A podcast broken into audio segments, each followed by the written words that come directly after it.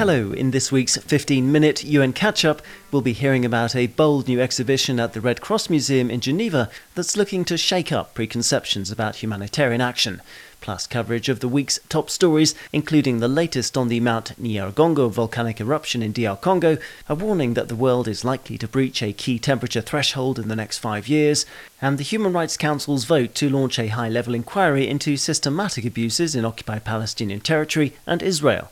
We'll also have closing comments from the show's regular guest, Solange Behoteguy Cortez, from the Information Service at UN Geneva. I'm Daniel Johnson, and we're recording this on Friday, the 28th of May at 1200 hours Central European Time. Thanks for listening. On with the show. Let's start with the news. Hundreds of thousands of people will likely need assistance in Eastern Democratic Republic of the Congo, or DRC, as people in Goma continue to flee the threat of further eruptions by Mount Nyiragongo, UN humanitarians have said. The first eruption on the 22nd of May killed over 30 people, and the Goma Volcanological Observatory has warned that the risk of a new eruption is real, the UN Office for the Coordination of Humanitarian Affairs, or OCHA, said on Friday. It reported strong tremors on Thursday, one of them measuring 4.9 on the Richter scale, along with large traffic jams out of Goma. With some 400,000 people potentially on the move, UN Children's Fund UNICEF warned that 280,000 youngsters may need help. The UN agency said that many of those who left Goma in the first wave headed to nearby Sake, which is an area prone to cholera outbreaks and where at least 19 suspected cases have been recorded in the last two weeks. Needs are already high in this part of the country, North Kivu, where more than 2 million are already internally displaced and 3 in 10 are severely food insecure. An international probe is to be set up to investigate rights abuses in the occupied Palestinian territory and Israel following this month's deadly escalation of violence, after a vote at the Human Rights Council. The resolution, which passed on Thursday, secured the support of 24 state parties to the Council, with nine countries voting against and 14 abstaining. Ahead of the vote, which marks the eighth time the Geneva based forum has established a commission of inquiry, UN High Commissioner for Human Rights Michelle Bachelet called for a genuine and inclusive peace process to end the Israeli occupation of Palestine. Ms. Bachelet also condemned indiscriminate rocket attacks by Gaza's de facto authority Hamas, which killed 10 Israeli citizens, and airstrikes inside the enclave by Israeli security forces, which killed 242 Palestinians airstrikes in such densely populated areas resulted in a high level of civilian fatalities and injuries, as well as the widespread destruction of civilian infrastructure. If found to be indiscriminate and disproportionate in their impact on civilians and civilian objects, such attacks may constitute war crimes. The High Commissioner also welcomed the current ceasefire, but warned that it was only a matter of time until the next flare up, unless the root causes of this latest escalation were addressed. Odds are increasing that the average global temperature will rise beyond 1.5 degrees Celsius above pre industrial levels in at least one of the next five years, the UN Weather Agency has announced. In a new report, the World Meteorological Organization, WMO, said that there was a 40% chance that the watershed global warming mark will be met by 2025, and these odds are increasing with time.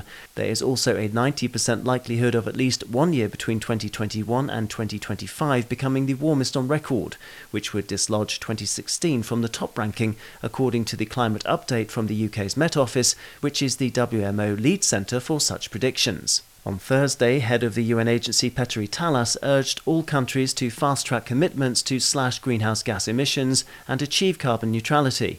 Professor Taalas insisted that increasing temperatures would cause more melting ice, higher sea levels, more heat waves, and other extreme weather, along with greater impacts on food security, health, the environment, and sustainable development. The WMO head insisted that advances in technology could help, as it was now possible to track greenhouse gas emissions back to their sources in order to slash emissions and achieve carbon neutrality. The news there, and this is UN Catch Up Dateline Geneva with me, Daniel Johnson. Now to our interview, which is about a bold and challenging new exhibition on the topic of humanitarian action, as seen by 30 international artists from Geneva's School of Art and Design. Their work is on display at the International Museum of the Red Cross and Red Crescent here in Geneva, which is where I went to talk to the director, Pascal Hufschmid. Only I didn't find him because he was in COVID quarantine, so I caught up with him online, along with performance artist Thomas Amondi, whose work also features in this large collection of creative, colourful, and challenging challenging multimedia expressions inspired by the human experience of humanitarianism. Here's Pascal Hufschmid now, and he begins by tackling the issue can art help us understand humanitarian issues better? we try to understand how artists trained here in Geneva can have us see, imagine, understand humanitarian issues differently, and especially have us understand how these issues can connect with our daily lives and in which ways we are concerned and humanitarian action not being something you only see on television, in the news, or on the radio, but actually something that is deeply rooted in our individual personal experiences. You say the exhibition, you named it there, Concerned, and it's actually, the, to give it the full title, it's something like Concerned, the viewpoint of 30 different artists on humanitarian action. What is humanitarianism effectively? And maybe Thomas Amondi, if I could jump over to you, um, I think we maybe in the English we lose the subtlety of that French title, don't we? Concerné is more, how does it affect you? Whereas in English that might be, I'm concerned about something, but it doesn't necessarily implicate or involve me. Would you share that? How do you do that with your storytelling performance art that you give? I would describe my, my practice as a sharing of experiences using storytelling. I'm taking from a format of articulation that's borrowed from an oral narration cultural tradition where I was raised. You're from Kenya, yeah? Yes, I'm Kenyan. I'm from Kenya, and I grew up in a household where I would sit around the kitchen floor and listen to my mother narrate to us different stories. And this is kind of how I got to learn more about my life and about the different lives in the world in which we live and in which we are growing up. So, and looking at a, an oral narration storytelling setup as also, most importantly, a space of listening and sharing. So, in uh, regard to the exhibition space, I mean, this is the space where artists come in or a person as me come in and share the different experiences that I, I come with from Kenya and kind of seek an audience with the people in Geneva to try to listen. And that way we share and replicate carry on these kind of experiences. And how might that inform the approach of humanitarians? I'll turn to you, Pascal, on that. How might what the artists are telling you in this exhibition and their research and their exhibits, how is that going to translate back into what the Red Cross is doing, and Red Crescent, I should say? Exactly. Well, I think in Thomas's work, what is extremely interesting is the question of point of view and um, adopting a different point of view and going beyond a preconceived idea of what medical help and institutions and practices might be. And I think this is at the very heart of the conversation we're trying to create in this exhibition. So, the exhibition you can really see as a conversation space. And we didn't try to illustrate humanitarian themes through a selection of artworks. To the contrary, we selected 30 artists whom we thought were extremely powerful and extremely strong in their statements. And we listened to what they had to tell us about humanitarian action and how they could inform us about the big questions that are really at the heart of international Geneva, but that can be approached differently. And Thomas, which particular story is it that you want to get across? What is your angle this time? I borrow a quote from Otobong Nkanga, an artist based in Belgium, who says that we sometimes think that our histories are disconnected from one another, but actually each different culture has informed the other. And this, in consequence, makes us understand that we are not just an entity on our own. And so, in the context of intercultural relations or communication, I would look at this interconnectedness as something that's useful thought for looking furthermore into convergences rather than differences. And uh, coming together like this, artists come out here for me very clearly as researchers, storytellers, and consequently mediators. That by sharing this connectedness, we get to appreciate the different perspectives that come. Thank you. And back to you, Pascal. How do you combat and how does this exhibition intend to spread that message and perhaps combat what we've seen over the past year. You know, we've seen some solidarity. There's been, however, stark lack of it when it comes to vaccinations, for example. Well, the very first thing that comes to mind is listening. Listening to our visitors' perspective, listening to the perspective of artists, of humanitarian workers. Sometimes humanitarian questions can seem so beyond you. It's something, you know, you, you hear about in the news all the time. It can become noise. It can become something you decide not to engage with because, yeah, what could you do at your level? But through the artworks you see in this exhibition, you understand very complex issues in ways that don't only call to your intellect, but also to your emotions, to your body, to your experience in space. And suddenly you really get the point and you realize that it has something to do with you. I can give you an example. Marta Revuelta, who is one of the artists in the show, is fascinated by the coexistence of autonomous weapons with international humanitarian law. That's a huge question. I mean, you can write a PhD on this. Yet you walk in the museum, you're face to face with a 4.5 meter Zeppelin hovering above you, carrying a camera that's looking at you, analyzing you, and an algorithm decides whether or not you're a target. Well, in a few seconds, you get the point. How is the machine going to understand that you no longer want to fight? How is the machine going to you know deal with the situation? Can the machine make a mistake? And then you get the point. And i think that's a way of enabling a much broader audience to engage with the conversation and realize that it's not only the big news headlines it can also be something you do in your daily life in your community. So yeah these two levels listening and breaking down complex issues to small nuggets you can feel empowered to tackle Many thanks to Pascal Hufschmid and performance artist Thomas Amondi. If you'd like to see some of the work on display, just search for the Red Cross Museum's website. And a reminder that the exhibition is called Concerne.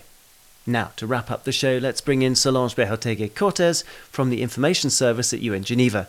Solange, I know you enjoyed the exhibition, but I hope it's not just because it was our first podcast field trip together. Any thoughts? Hola, Daniel. I loved the exhibition. It reminded me how powerful art can be.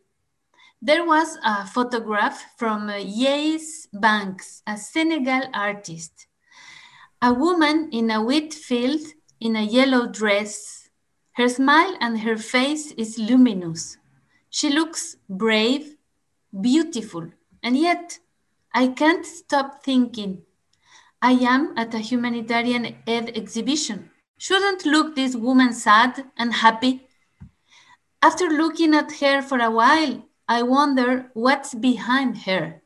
How is that woman's daily life? Was she forced to marry? How many children does she have? Do they go to school? So, what is possible? Anything. Art makes anything possible. It can turn over nationalities, identities, bodies, stereotypes. A good picture can talk to you and it can even say, I don't want your pity. This exhibition is an opportunity to pause, to think about time, to feel alive, concerned, as the title encourages us, to understand and recognize other forms of knowledge, and to ask simple questions. What does humanitarian action have to do with me? There's another question. What is knowledge? The work of performance artist Thomas Amondi, who contributed to this exhibition, reveals the potential of oral history to inform us. He invites us to sit on the kitchen floor, where his mother told him stories. Through his art, we ask ourselves is there only one medicine? What do we know about traditional medicine? Who owns this knowledge? It makes us question the place of Western medicine. We don't need to be for or against either approach.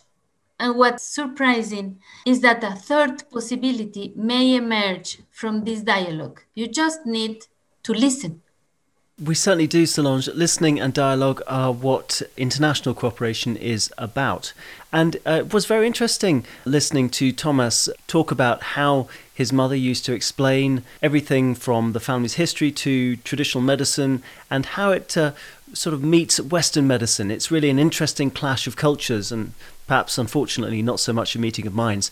And on this point, we should maybe also note that the World Health Organization has a traditional medicine initiative, and the aim of the UN agency's strategy for the next couple of years at least is to support member states to develop their policies in implementing action plans to strengthen the role that traditional medicine plays in keeping populations healthy. And at a time when there is so much mistrust about vaccines, this could be a really good way to gain confidence and trust among local populations and also fight stigma.